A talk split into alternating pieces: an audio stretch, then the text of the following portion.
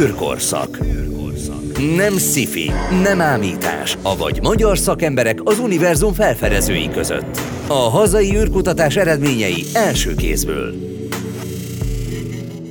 Ez az űrkorszak itt a Spirit fm Köszöntöm Önöket, a mikrofonnál Vince Bence. Korábban már beszélgettünk hasonló témáról, mert hogy ezen a héten is a világűri jog lesz az asztalon, és ezt fogjuk kivesézni, viszont teljesen más szempontból fogjuk megközelíteni ezen a héten, hiszen itt van még mindig velünk az orosz-okrán konfliktus, most már több mint egy hónapja tart, úgyhogy folyamatosan történnek események, illetve szintén egy nagyon nagy hír az elmúlt hétvégéről, hogy Oroszország és a Roszkozmosz bejelentette, hogy kiválnak a nemzetközi űrállomásig együttműködni együttműködésből, hogy ennek milyen lépései lehetnek, és hogy eleve maga ez a háborús helyzet hogyan hat az űrjogra, azt ezen a héten dr. Bartóki Gönci Balázsjal, a Nemzeti Közszolgálati Egyetem tanszékvezető docensével, a világűrjog és politika kutatóműhely vezetőjével vesézzük ki. Üdvözlöm Balázs, és köszönöm szépen, hogy elfogadta a meghívásunkat. Üdvözlök mindenkit, köszönöm a meghívást. Azt már kiveséztük korábban, hogy mi is az az űrjog, ki szabályozza, mi szabályozza, és hogyan is kell tekinteni az űrjogra. Viszont jelenleg itt van egy, egy, egy konfliktus, egy háborús helyzet a mindennapjainkba. Hogyan hat ez magára az űrre? Ezek kapcsolatban így a szempontot emelnék ki. Egyrészt az űriparra gyakorolt komoly hatását ennek a háborúnak, a második a tudományos kutatásokra gyakorolt negatív hatása, Kiemelném a magánpiaci szereplők megjelenését ebbe a háborúba, ami szintén érinti az űrszektort, illetve az űr, mint hadszintér is egyre inkább kérdésé válik. Beszéltünk mi már itt az adás előtt, ezt még a hallgatók nem hallották, de bennünk fel is merült itt szerkesztő kollégámmal Hazafi Zsoltal egy kérdés, hogy ugye megjelent az űripar, és meg is kérdezte Zsolt, hogy hát Ukrajnának űripara. Valahogy erről mi nem nagyon hallottunk korábban, természetesen az orosz űripart ismerjük, de akkor ezek szerint Ukrajnának is elég nagy fejlesztései vannak az űripar területén. Igen, erről kevesebbet tudnak, kevesebbet beszélnek, de a Szovjetunió örökségeként egy komoly űripara van Ukrajnának. Több mint 16 ezer ember dolgozik az űriparba, ez egyébként ez a Kiev, Harkiv és Dnipro háromszögben található. Két óriás vállalata van, ami nagy rakétákat gyárt, ami európai űriparnak is fontos komponensét, például az európai Vega rakétáknak egy meghajtóját az ukránok gyártják, és hát most ezt a területet is az oroszok nem foglalták el, viszont március 11-én már bombázták Niprót, arról nincsen hír, hogy eltalálták ezeket a gyárakat, én úgy tudom, hogy nem. Ennek egyébként az is lehet az oka, hogy az oroszok, hogyha el akarják ezt foglalni, akkor valószínű nem megsemmisítve akarják átvenni mert egyébként volt már példa, mert a Krímen is van az ukránoknak egy fontos földi bázisa, amit az oroszok egy az egybe átvettek és becsatoltak a saját űrprogramjukba 2014 után. Ugye, ami nem járt ilyen szerencsésen, az az Antonov 225-ös a világ legnagyobb repülőgépe volt, ami a szovjet űrprogramba is integráns részt vállalt, hiszen űrrepülőgépet szállított. A hátán ez teljesen megsemmisült. Ugye az orosz űripart is súlyosan érinti nyilvánvalóan ez a konfliktus, hiszen már a krími annektálás után exportilalmat vetett ki bizonyos termékekre az Egyesült Államok, ami már érzékenyen érintette az műholdak összeszerelését Oroszországban, hiszen voltak olyan eszközök, amit csak a amerikaiak tudtak beszerezni. Most ez gyakorlatilag mindenre kiterjedt, így ennek várhatóan három hatása lesz. Az egyik az az, hogy megnehezül Oroszországban egyes műholdaknak, űreszközöknek az összeszerelése. A másik az, hogy vélhetően Oroszország és Kína közeledését még inkább elősegíti ez a szankció, hiszen a kínaiaktól próbálhatnak majd az oroszok beszerezni olyan high-tech felszereléseket, amivel ezeket kiválthatják. Végül pedig a rakétaiparra lesz egy, vagy már most van egy nagyon komoly hatása, hiszen a rakétaipar globális iparágnak számított, ugye a francia Gájánából, az Európai űrközpontból is mentek Soyuz rakétákkal európai műholdak, illetve európai műholdak, amerikai műholdak is mentek Kazaksztánból, Bajkonurból, és ennek vége, ugye a Soyuz többé nem elérhető európai és amerikaiak számára, ez prompt módon egyébként 16 felbocsátást érintett, több mint 200 műholdat negatívan, és most az állt elő, hogy van egy hiány a, a, a, a rakétáknak az iparán, belül, ugyanis most vannak fejlesztések az Európai Unióban, hogy az Ariane 6 rakéta és a Vega C rakéta lesz a következő rakéta család, ami az űrbe ki tud juttatni műholdakat, azonban ezek még nincsenek készen. Így hát az amerikai Elon Musknak, a, a, a SpaceX cégnek a Falcon 9 rakétája az, ami most elérhető, és ez nyilvánvalóan erre tolja most a, a felhasználókat, hogy ezeket a rakétákat vegyék igénybe. És az Európai Uniónak rendkívül fontos lesz az, hogy minél hamarabb elkészüljenek a saját európai rakéták, hogy ez az autonómia ez megmaradjon, és ne az amerikaiaktól függjünk ilyen, ilyen témán, területen. Aztán hát ott van a tudományos kutatások területe, ahol mindenki leginkább a nemzetközi űrállomás kapcsán hallott erről a konfliktusról. Ugye itt már 25-én februárban a háború másnapján Dimitri Rogozin, a Roszkozmosznak a vezetője arról twittelt, hogy hát, hogyha az amerikaiak nem szüntetik meg a, a büntető vámokat, illetve az egyéb tilalmakat az űriparra vonatkozóan, akkor ők miért tartsák fönt a nemzetközi űrállomást a pályán, hiszen az ő progress hajtóművük az, ami dokkolva van a nemzetközi űrállomáshoz, és ez az, ami segít a pályán tartásában a nemzetközi űrállomásnak, hogy ne veszítsen a magasságából, mert hogyha veszít a magasságából, akkor szét esik is elég a légkörben. Ugye ez egy, ez egy reális szenárió. Nyilván ez egy, ez egy fenyegetés volt, azóta Annyit kér Dimitri Rogozin, hogy azt a két céget, aki a nemzetközi űrállomás fenntartásában e, nagy szerepet vállal, azokat ne büntessék. E, erre 30-áig, március 30-áig adott ultimátumot, hogy válaszoljon a kanadai, az amerikai és az európai űrügynökség. Ezek válaszoltak is, de egy ilyen kitérő választ adtak. Tegnapi bejelentése szerint Rogozin megfontolják, hogy milyen lépéseket hozzanak. Ugye a nemzetközi űrállomás pénzügyileg 2025-ig biztosított, technikailag 2030-ig mondták, hogy működőképes lehet nem biztos, hogy 2020 után, 25 után is ez, ez tovább folytatódhat. Igen, ugye közben pont most egy friss bejelentés, ugye szinte egy hete mondta azt Rogozin, a Roszkozmosznak a vezetője, hogy jó, akkor mi kiszálltunk, kész, ennyi. De időközben meg megérkezett tőle egy másik válasz, hogy hát lehet, hogy mégsem szállunk ki, hanem lehet, hogy mégis maradunk, még gondolkozunk. Lehet, hogy ez csak egy ilyen felindulásból jött kiszállunk volt? Hát olyan egyszerű ebből kiszállni. Tehát nem lehet azt csinálni, hogy egy összekapcsolt részeket leszednek az űrállomásra, és az oroszok leszállnak, mondjuk egy fizikailag kizárt. Ezeket ott működtetni kell, vagy az egész egyszerre fog majd irányítottan megsemmisülni. Ugye ez a természetes vége az űrállomás sorsának, de nem mindegy, hogy mikor.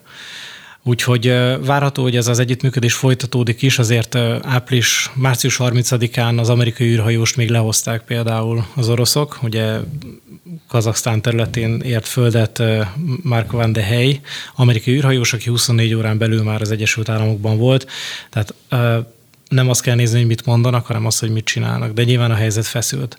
Aztán volt a németek és az oroszok között is egy tudományos együttműködés, egy Spektr RG asztrofizikai megfigyelő központ a világűrben, ezt a németek leállították például.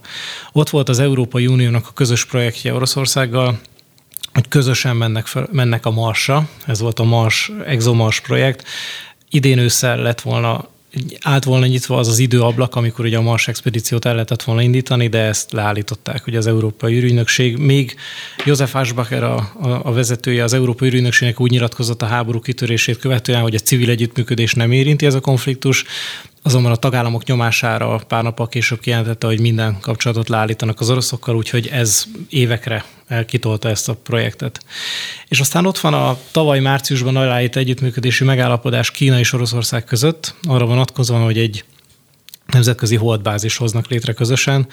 Nagy kérdés, hogy az oroszoknak milyen anyagi erőforrás fog rendelkezésére állni, hogy ebbe beszálljanak, mert attól nem kell tartani, hogy tartani ez egy rossz szó, az nem valószínű szenárió, hogy az oroszok nem fektetnek tovább az űriparban, nincs rá pénzük, mert ezt nem tehetik meg. Ugye a védelmi képességeket fenn kell tartaniuk, meg a navigációs műholdhálózatokat, azonban lehet, hogy lesznek olyan projektek, amiket nem tudnak egész egyszerűen finanszírozni. Az egy további érdekes jelenség, ami a korábbi háborúk esetében nem volt meg ilyen, ilyen megfoghatóan, ez a magánpiaci szereplőknek a megjelenése a háborúban. Ott van például a Starlink, Elon Musk-nak a műhold családja, ugye, akik szélesávú internetet biztosítanak, e, egy e, több száz műholdból álló műhold flotta segítségével alacsony földkörüli pályáról. Az ukrán külügyminiszter tweetjére válaszolt e, Elon Musk, hogy segítenek, és Ukrajna fölött már elérhető az internet szolgáltatás a Starlink hálózaton keresztül, és több ezer földi vevőállomást küldtek Ukrajnába. Így van, ugye, ahogy kérték az ukránok ezt a segítséget Elon Musktól, hogy aktiválja ezt a szolgáltatást Ukrajna fölött, rá szinte pár órán belül jött a válasz, hogy oké, okay, most már elérhető, és akkor már is postázzuk azokat az eszközöket, amivel lehet csatlakozni ehhez a hálózathoz. Most nyilván ezt nem a lakosság számára biztosítják, tehát hogy ezek inkább a, a katonai katonai, illetve a politikai vezetőknek a, a kapcsolódási pontjait szolgálja, de, de ez egy nagyon hirtelen válasz volt, és ez már korábban is felmerült itt az adásban. Eleve maga az egész ötlet, hogy ugye ő több ezer mini műholddal teleszórta az eget. Ez is már egy jogi kérdést felvet, hogy ilyet lehet-e, hogy én gondolok egyet, és fölküldök több ezer darabot is akár. Illetve hát a másik, hogy milyen alapon. Ugye ez a Starlink projektnek a célja az az, hogy globális internet lefedettséget biztosítson, és hát ilyen műhold családok által még akár egyéb célokat is meg tudnak valósítani, mondjuk az Egyesült Államok kormányával, amik nem feltétlen publikusak. A tervek szerint 42 ezer műholdat akar pályára állítani és hálózatba szervezni, ezért hívjuk ezeket meg a konstellációnak, vagy műholdseregnek. Jelenleg ebben az évtizedben 11 ezer műholdig akar eljutni, és most tudomásom szerint egy 800 kötőjel ezer műhold van már fönt. Most 2021. november másodikán 4852 műhold volt fent aktív a világűrbe. Tehát 4000, 5000 műhold, és csak egy cég akar 42 ezeret alacsony földkörüli pályára állítani. Ez olyan túlterhelését jelenti ezeknek a pályáknak, hogy óriási valószínűsége van annak, hogy ütköznek majd műholdak, ami beláthatatlan következményekkel járat, mert ez egy ilyen eszkalációs folyamatot indíthat el, és a probléma az, hogy nincsen szabályozva jelenleg az, hogy milyen szabályok szerint kell kitérni. Magyarul a légi forgalom az űrben, tehát az űrforgalom menedzsment az még nincsen szabályozva. Ki lenne ennek a szabályozó szervezete? A nehézség ebben, hogy ezeket nemzetközi szinten lehet hatékonyan leszabályozni. Ugye a légi közlekedés szabályozása is regionális szinten, illetve globális szinten történik meg, ez még inkább igaz a világűre. Vannak kezdeményezések, ugye először azt kell tudjuk, hogy milyen eszközök vannak a világűrben. Erre már képesek hogy az amerikaiak a legfejlettebb technológiákkal lekövetni, hogy mi hol van a világűrben, és jelezzenek, hogyha valami ütközési pályán van egymással. Az Európai Uniónak a következő hét évben stratégiai célja, hogy megteremtse a saját képességét arra, hogy monitorozza, hogy a világűrben milyen objektumok milyen pályán keringenek, és hát van ilyen képessége a kínaiaknak is például. Ha ezt tudjuk, akkor a következő az az, hogy jelzést tudjanak adni, hogyha valami ütköző pályán van. Már ezt is tudjuk. Ahol megáll a tudomány, az az, hogy kinek mit kell csinálni, hogyha ütköző pályán van, és kinek kell kitérnie. És ezt kellene valahogy leszabályozni. Az Európai Bizottság pár hete adott ki egy közleményt arra, hogy az Európai Unió fogja majd az átlót, és ő fog javaslatot letenni arra, hogy ezt hogyan kellene szabályozni globális szinten. Ugye a jogalkotás terén az ENSZ-nél van az a kompetencia, hogy globálisan fogadjon el a világűr felhasználására vonatkozó szabályokat, de itt csak konszenzusosan, konszenzussal lehet elfogadni bármilyen kötelező érvényű jogszabályt, nemzetközi egyezményt, ami legutoljára a hold megállapodás volt 79-ben. Azóta nincsen konszenzus, így nagyon kicsi az esély arra, hogy ezt globális szinten, főleg ilyen geopolitikai körülmények között meg tudják, el tudják fogadni. És hát ugye a másik nagy kérdés az az űr, ami kezd hadszintérje válni, legalábbis egyre nagyobb a veszély, Ugye ez nem most a háborúval indult, hanem már 19-ben az ENSZ közgyűlés elfogadott egy határozatot, ami a világűrben való fegyverkezési versenynek a veszélyére hívja fel a figyelmet. Ugye vannak fenn kiberfegyverek, kiberképességek, képesek arra, hogy megközelítsenek műholdakat. Kínaiak csináltak ilyen tesztet amerikai műholdakkal, hogy közel mentek hozzá, amitől az amerikaiak teljesen kiborultak, hogy ez hogy lehetséges, és mit akarnak Sőt, hát ugye, bár ezt a saját műholdjukkal csinálták, hogy ugye áthelyezték egy teljesen másik pályára, egy úgymond temető pályára, de hát rögtön fölmerül az emberben. Ezt meg a kérdés, hogy ez másikkal is meg tudja, így van. És akkor vannak kinetikus fegyverek, földről indítható rakéták, amikkel meg tudnak semmisíteni 500 kilométerre, 28 ezer kilométer per órával keringő műholdakat. Ugye ebből volt a nagy botrány, amikor tavaly júliusban az oroszok tesztelték ezt a képességüket, és saját műholdat lőttek szét. Ugye ezzel az a probléma, hogy több ezer űrtörmelék keletkezik, egy űrszemét keletkezik, ami veszélyezteti a többi űreszközt a világűrben. Ilyet teszteltek már 2007-ben a kínaiak, sőt 85. szeptember 10-én az Egyesült Államok volt azt hiszem az első, aki tesztelt ilyen, ilyen rakétát. És hát a NATO az 2019-ben hadműveleti területté nyilvánította már a világűrt. A NATO most január 17-én fogadott el egy átfogó stratégiát a védelmi képességek fejlesztésére vonatkozóan. A háború kitörésével láttuk azt, hogy valós fenyegetettség van a világűrben. A háború kitörésének napján, 24-én, hajnal 5 és 9 között például a Viaszat műholdat, ami szélesávú internet szolgáltatás biztosított Európában, vélhetően, vagy a, vádak szerint, vagy a gyanú szerint orosz hackerek bénították meg. Ugye ez az első ilyen támadás. Ugye a Starlink vonatkozásában Elon Musk is panaszkodott arra, hogy zavarják az oroszok a vételét a Starlink műholdaknak illetve hát ott van a folyamatos fenyegetettség a kinetikus fegyverek által. Az Egyesült Államok rögtön kiadott egy magas szintű figyelmeztetést, hogy minden cégnek azonnal be kell jelenteni a legkisebb gyanút, hogyha a műholdrendszerüket támadják mert erre nagy az esély a véleményük szerint, hogy megfelelő lépi válaszlépéseket tudjanak tenni, illetve hát az Európai Unió is kiadott egy, egy állásfoglalást, ami a, aminek a, a C, vagy egy, egy olyan dokumentumot, amiben azt írják le, hogy fejleszteni fogják a következő években elég erősen az Európai Uniónak a védelmi képességeit a világűrben, hogy fel tudjon ezek ellen lépni. És hát itt jön még be mondjuk az Anonymous csoport, ami talán van, hogy állam áll mögötte, van, hogy hackerek önszerveződő csoportja, ezt sosem lehet biztosra tudni, de igenis bele tud ezekbe szólni. Amikor volt hír az, hogy az Anonymous megbénította az orosz navigációs műholdflottát, akkor azt mindenki kétkedve fogadta, mert ez egy olyan szintű beavatkozás lett volna az orosz védelmi képességekbe, amire sokkal durvább választ várhattunk volna, attól tartok az oroszoktól. De ezek nagyon érzékeny kérdések, hogy hogy magánpiaci szereplők mondjuk bele, bele tudnak ebbe szólni. És akkor ott vannak például a földmegfigyelő műhold családok. Ez is egy nagyon érdekes fejlemény, hogy azt látjuk, hogy ugye tudjuk azt, hogy vannak katonai műholdak, amik precíziós, nagy felbontású képeket biztosítanak a saját hadseregük számára, de vannak olyan műholdcsaládok, amik ezt publikussá teszik, magánpiaci cégek, ilyen például Maxar, mi az amerikai Vanguard csoportnak a tulajdonában áll, egy amerikai cég, ők szolgáltatásként adják ezeket a képeket, mezőgazdaság, stb. De most az ukrajnai háború során ugye folyamatosan publikálnak képeket, és nagyon érdekes volt azt látni, amikor a bucsai uh, mészállás uh, háborús bűn uh, kapcsán ugye elkezdtek nyomozni, ugye azt látták, hogy az utcán hevernek halottak, és kéthetes bontásban tudtam mutatni a Maxár, hogy már két hete ott hevernek a holtestek. És ez például bizonyítékként szolgált akár majd egy későbbi nemzetközi bírósági ügy. De ezt lehet során. használni? Alapvetően a Nemzetközi Büntetőbíróság, ugye két nemzetközi bíróság van, az egyik a Hágai Nemzetközi Bíróság, ami államok közötti jogvitákat dönt el, a másik pedig a Nemzetközi Büntetőbíróság, ami pedig magánszemélyek, háborús bűnösöknek a például Milosevic ügyét dönti el.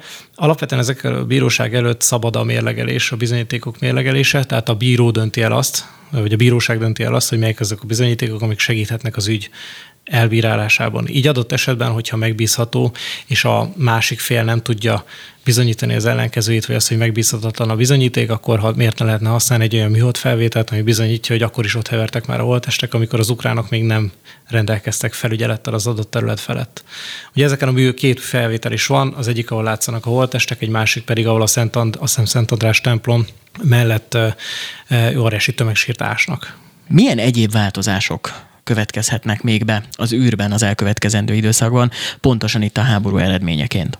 Vannak olyan kérdések, amik régóta nem szabályozottak, és ilyen például is ez a hadviselés által jelentett kockázatok csökkentésére irányul a felelős magatartás a világűrben, ilyen címszóval beszélnek róla, és szóval, hogy szabályozni kellene, hogy mit lehet és mit nem lehet. Most is vannak már szabályok, 67 óta, 67-ben fogadták el a világűr szerződést, a föld körüli pályára lehet fegyvert telepíteni, kivéve tömegpusztítót és nukleáris fegyvert, az égitesteket pedig csak kis kizárólag békés célra lehet használni. Ez nem jelenti azt, hogy nem lehet a holdra fegyvert telepíteni, de csak önvédelmi célból. Tehát egy kicsit ez kijátszható ez a szabály. Egyrészt ez kérdés, hogy ebbe hajlandóak lesznek a felek elfogadni bármilyen, bármilyen szabályt. A nemzetek olyan választottak erre az ENSZ határozatra, ami erre irányult, hogy mindenki természetesen abban érdekelt, hogy csak békés célra lehessen használni. Aztán ott van egy konfliktus forrás, az a világűr erőforrásainak a felhasználása, például a Holdon és az égitesteken található ásványanyagoknak a kiaknázása során kaphat-e jogot arra egy magánpiaci cég, hogy ott kitermeljen, és azokat profitért eladja mondjuk az ott talált ásványi kincseket. Ebben az amerikaiak előre mentek, és azt mondták, hogy lehet. A oroszok, kínaiak ebben óvatosabbak, és azt mondják, hogy nem lehet, mert, mert ez kizárja az emberiségnek egy részét abból, hogy ebből részesüljenek, és ebben is van egy konfliktus, de ez most abszolút háttérbe szorult és másodlagos. Ugye rengeteg navigációs műhold is van fönt, fölöttünk az égben. Talán észre sem veszük, de ugye beülünk az autóba, bekapcsoljuk a kis GPS-ünket, és hazanavigál minket. Hogyha valós háborús helyzet tör ki fent az űrben is, és tényleg itt, ahogy már említettünk korábban, hogy lebombázzák azt az adott műholdat, vagy arra pakolják egy másik pályára, akkor az minket is tud érinteni. Van erre valós úgymond veszély számunkra, hogy érintettjei legyünk ennek a konfliktusnak? Hát általában beszélve a műholdakról, különböző célt képviselnek, internetszolgáltatás, navigáció, földmegfigyelés, azt látnunk kell, hogy a mindennapi életünk ma már nem ugyanaz lenne, hogyha a műholdas képességek nem állnának rendelkezésre. Tehát, hogyha egy ilyen teljes háborús eszkaláció törne ki a világűrben, az nem csak azért lenne probléma, hogy rendkívül sok űrszemét keletkezne, hanem azért, mert számos szolgáltatás nem lenne elérhető. Ugye ezek közül érdemes kiemelni a navigációs műholdakat, ami nem csak a Vazel, meg a Google Earth, meg ezek miatt egy kényelmi szolgáltatás nyújt, hanem ezek nyilvánvalóan a hadseregeknek is egy borzasztó fontos lába gyakorlatilag a világűrben. Az amerikaiaknak a GPS rendszere volt az első ilyen, ami az öböl háborúban egy óriási előnyt jelentett az amerikaiaknak, és azóta minden eh, komoly hatalom önálló eh, navigációs műholdrendszerrel akar rendelkezni, pontosan azért, mert ez, ebben nem függhet másoktól. Ugye így jött létre a GLONASS az oroszoknál, a Beidou a kínaiaknál, és az Európai Uniónak a Galileo műhold családja az, ami biztosítja az európai autonómiát a világűrben, és az Európai Uniónak most egyre határozottabb célkitűzése, és mindenhol megjelenik ez, hogy autonómiát, szuverenitást akar magának a világűrben, hogy semmilyen más hatalomnak a fegyverrendszereitől és műholdas rendszereitől ne függjön. Tehát, hogyha ezt elveszítené például Oroszország, például megbénítanák a műholdas hálózatát, akár a megfigyelő hálózatát, vagy akár a navigációs műhold hálózatát, az a gyakorlatilag egy vakon repülne onnantól kezdve nagyon sok területen. És hát látjuk azt is, hogy a, a, az amerikaiak segítik az ukránokat, nyilvánvalóan elsősorban információval segítik az ukránokat, és nagyon sokszor az jön le, hogy sokkal jobban, sokkal akkurátusabb információi vannak például az ukránoknak a csapatmozgásokról, mint például az oroszoknak. Mert hogy az amerikaiaknak nagyobb és, jobb információi vannak. Igen, ugye azt folyamatosan látjuk például akár a brit védelmi rendszertől is, hogy folyamatosan napi szinten frissítik az adatokat, arra vonatkozóan, hogy mi történt, és hát sokkal hamarabb meg tudjuk néha az adatokat tőlük, mint azt mondjuk akár az orosz, akár vagy az ukrán fél kommunikálná. Nagyon szépen köszönöm az elmúlt perceket. Én azt gondolom, hogy rengeteg hasznos információval lettünk okosabbak, és egy kicsit jobban átlátjuk ezt az adott helyzetet, amit zajlik mellettünk. Dr. Bartóki Gönci Balázs, a Nemzeti Közszolgálati Egyetem tanszékvezető docense, a Világűr Jog és Politika Kutatóműhely vezetője volt az elmúlt percekben a vendégem. Nagyon szépen köszönöm, hogy itt volt velünk. Én is köszönöm. Ez volt már az űrkorszak, köszönöm szépen önöknek is, hogy velünk tartottak. Ne felejtsék, egy hét múlva természetesen újból jelentkezünk, és egy újabb témát fogunk átbeszélni. Köszönöm szépen még egyszer, az elmúlt percekben Vince Bencét hallották.